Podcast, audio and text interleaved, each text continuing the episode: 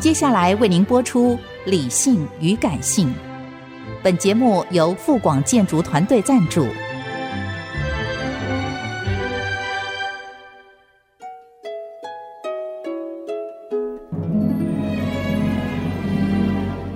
理性与感性不是天平的两端，而是一方向另一方渗透、影响，暂时取得上风的过程。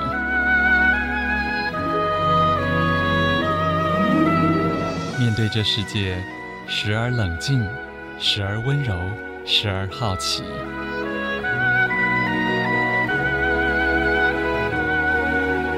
我是陈乐融，陪伴大家一起理性与感性。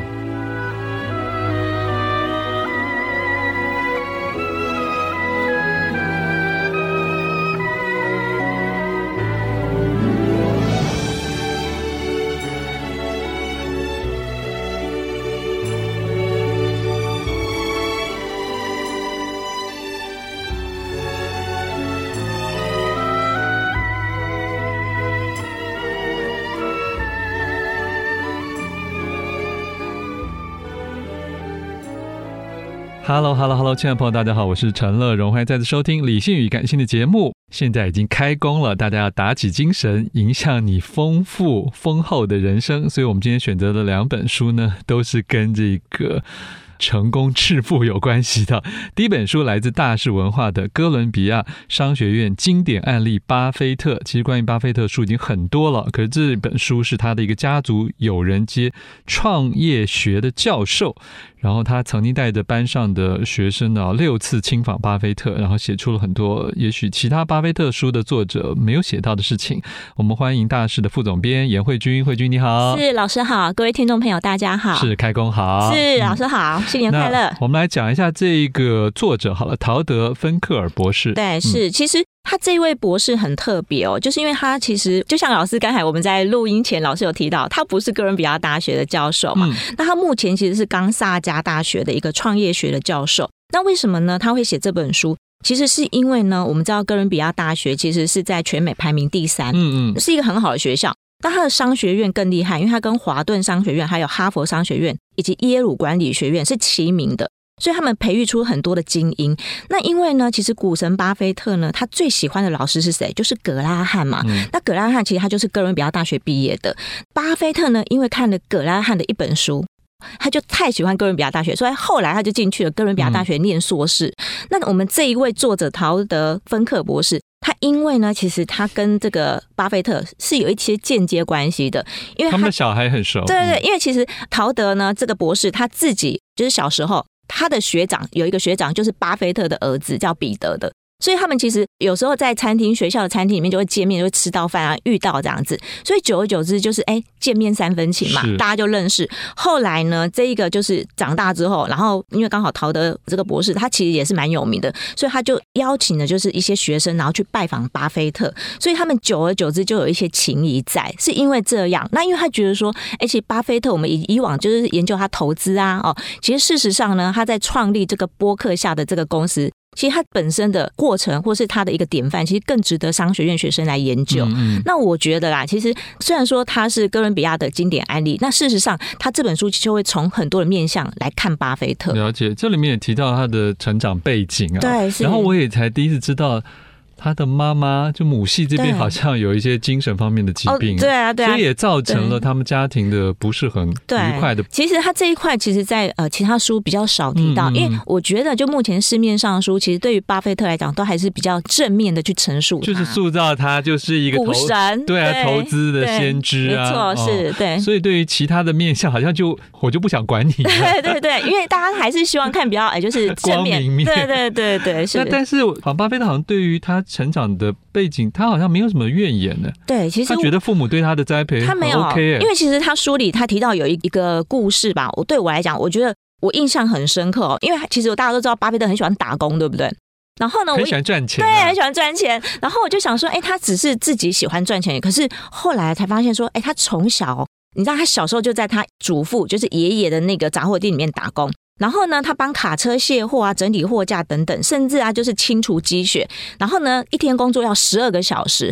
然后就是每一天的工资大概只有两美元而已。那你就说，哎，怎么会这样虐待童工吗？哎，连自己的家人，让他爷爷，我就想说，他从小可能就是有接受这样子一个算磨练好了，嗯嗯所以我觉得他对于整个的，譬如成长过程，其实他整个怨言就会比较少一点。对，这跟那个蒙格也很像。，对，所以他们两个才会成为好他朋啊们这辈友。都是说，你与其对抱怨，不如你知道就就做了 吧，做好自己该做对的对事。对对。那这个真的很值得我们学习啊，对因为里面也提到了他对于学历也不是很注对重，对或者应该说他也也很多事情也被拒绝过啊。对，因为其实就学历 来讲，其实我真的蛮就是蛮意外的，因为其实我一直觉得巴菲特应该是学历蛮。高的，然后就是一个很爱读书的人嘛，对不对？应该是这样，没错。可是事实上呢，其实他在就是他在念那个哈佛大学，就是其实他曾经有短暂就读过哈佛大学的研究所，然后却被拒绝。你看，连这么厉害的人，就是都被哈佛大学研究所拒绝。可是就是因为这样，后来他就自己算了，你拒绝我，那我就去自学嘛。所以他就是一直到图书馆里面去看嗯很多的书，就就是因为这样，他才看到了格拉汉的著作，就是《智慧型的股票投资人》哦。然后呢，那他很推荐，他对一辈子都推荐这一本对，书。那因为其实我们也知道格拉汉，其实他这本书的确写的非常好。这本书有在台湾出吗？有有出过啊，不是我们公司出的，蛮可惜的，因为这本书真的卖的不错。那因为其实就是因为这样，你就会发现说，哎、巴菲特其实他对于真的有学识、有内涵的人，他就会特别的尊崇。其实巴菲特曾经哦，就是在书里有提到，他说他的那个墙壁上，因为我们都看到有一些名人的家里可能挂满了一些毕业证书学历啊嗯什么的，可是他没有。他挂的是一个，哎、老师知道卡内基对不就对？当 年那个人性的弱点的大畅销对对书对，对，所以你就会发现说，这个人实在太有趣了。因为而且你知道吗？他就说，如果你要他推荐，就是要上什么课，他就说一定强烈要推荐，就是他自己花了多少一百100美元。呃上的这个课对，然后就上了这个卡内基的课程，所以你就觉得说，哎，这个人好像跟我们想象中不太一样，你就会觉得说他应哎该是挂什么 EMBA 啊，或者是一大堆研究所，或者是写什么荣名誉，誉博士、啊，对对对什对么，结果不是，对，哎，可是这里面就看得出对他对于做人或者是什么正向思考这一部分，他好像对比较在意，对不对？我觉得因为其卡内基现在对当然纯卡内基好像也不是那么的火没错了啊，，对，好像可可是周边所有这些假心态的是。还是一个显学了，对，因为其实呢，卡内基，我觉得呃，可能跟巴菲特跟他自己本身的就是他的一个成长过程有关。我觉得巴菲特对我来讲，他是比较正向、比较乐观，然后比较积极的人，所以我觉得他会看卡内基，他会那么遵从卡其内实基。也就是一拍对即合了。对对对，那因为我觉得在这本书里，他也有提到很多，就是你会发现说，哎。为什么巴菲特在这书里会提到很多，就是关于人性或生活，或是你的人生要怎么样，就是往比较好的方向去发展？他也有很多的一些话，就是会在里面鼓励我们。当对然，基本上他是会被现代的人视为是比较保守、对比较传统的个性，是是，也因为他们那一代经历过真正的经济大萧条。对，而且其实他也经历过战争嘛，就是那时候战时的那个战争的状况，所以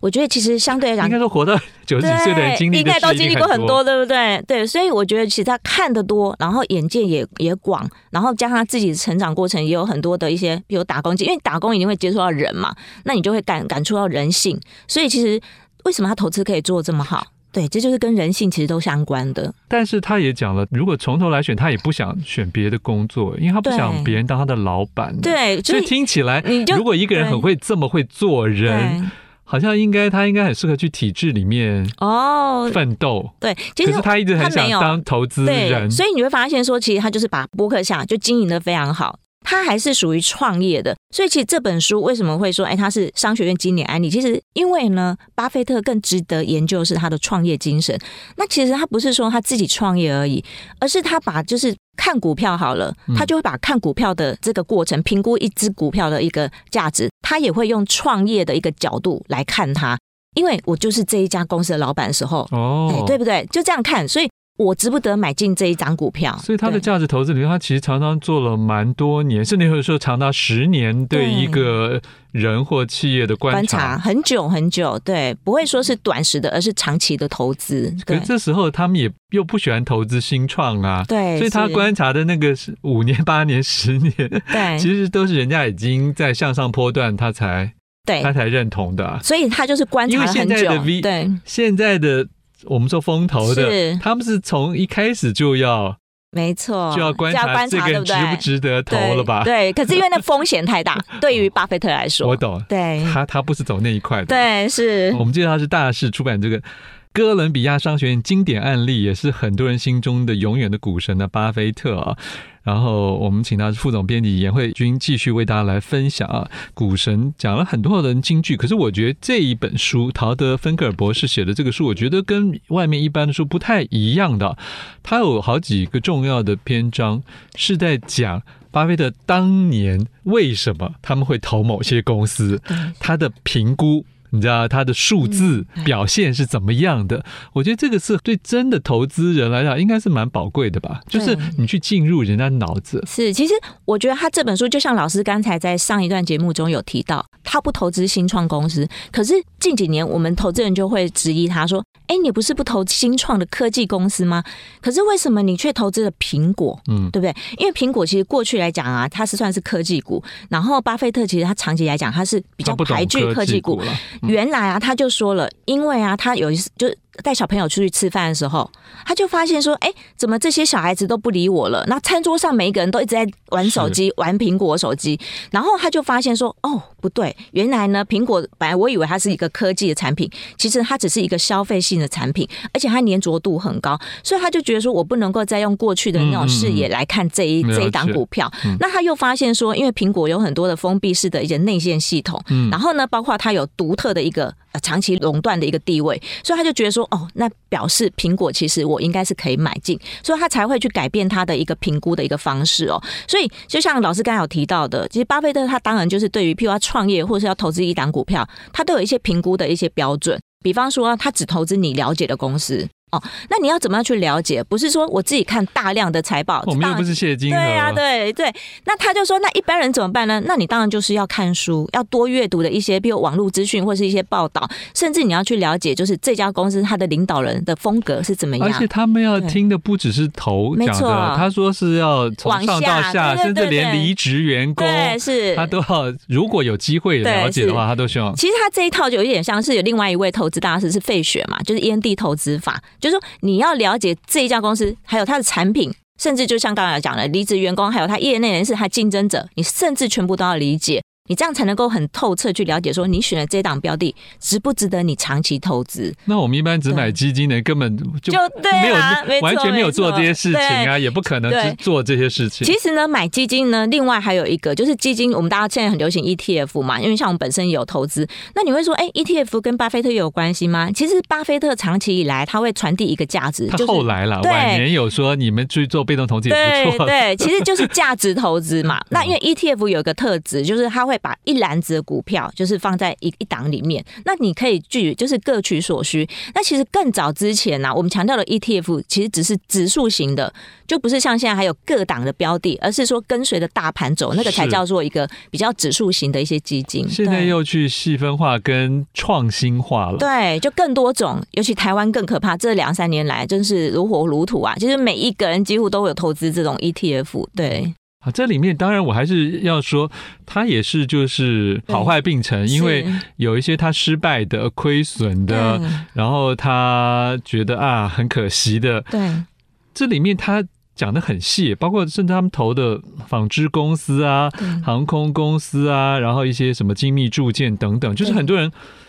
或许不那么清楚的公司对是，在书中都有娓娓道来。对，其实呃他的一些投资的过程，过程都有因为大家提都到只以为他是股神，可是对股神的股神做了一辈子啊，对那一是辈子他经历的标的太多了，因为其实我们都看到说，哎，他投资波克夏很成功，可是大家殊不知道，就是他背后博失客败的下案里例也有多。很多啊，对啊，因为像他呃书里有提到一个例子，就是他二十一岁的时候最早失败的例子，就是他跟他朋友合资哦去投资一家加油站，然后呢这档加油站就是他觉得说，哎，我有钱，那我就去买下这个加油站嗯，哼，结果他没有去研究它背后，就是说这家加油站它的财报，那他也忽略了最重要一点，就是品牌力、品牌的能力哦。他就发现说，我买了之后，哎，结果对面那一家、另外一家德士古的加油站，它反而生意更好，而且它的那个呃顾客忠诚度很高。他这时候才发现说，哦。原来我忽略了品牌的威力，嗯哦，那我觉得对我来讲，他有一个很特别的一个例子是，他在一九九零年代哦，他投资那个沃尔玛百货。这个我们大家都知道嘛，很他有很名。喜欢了，对，，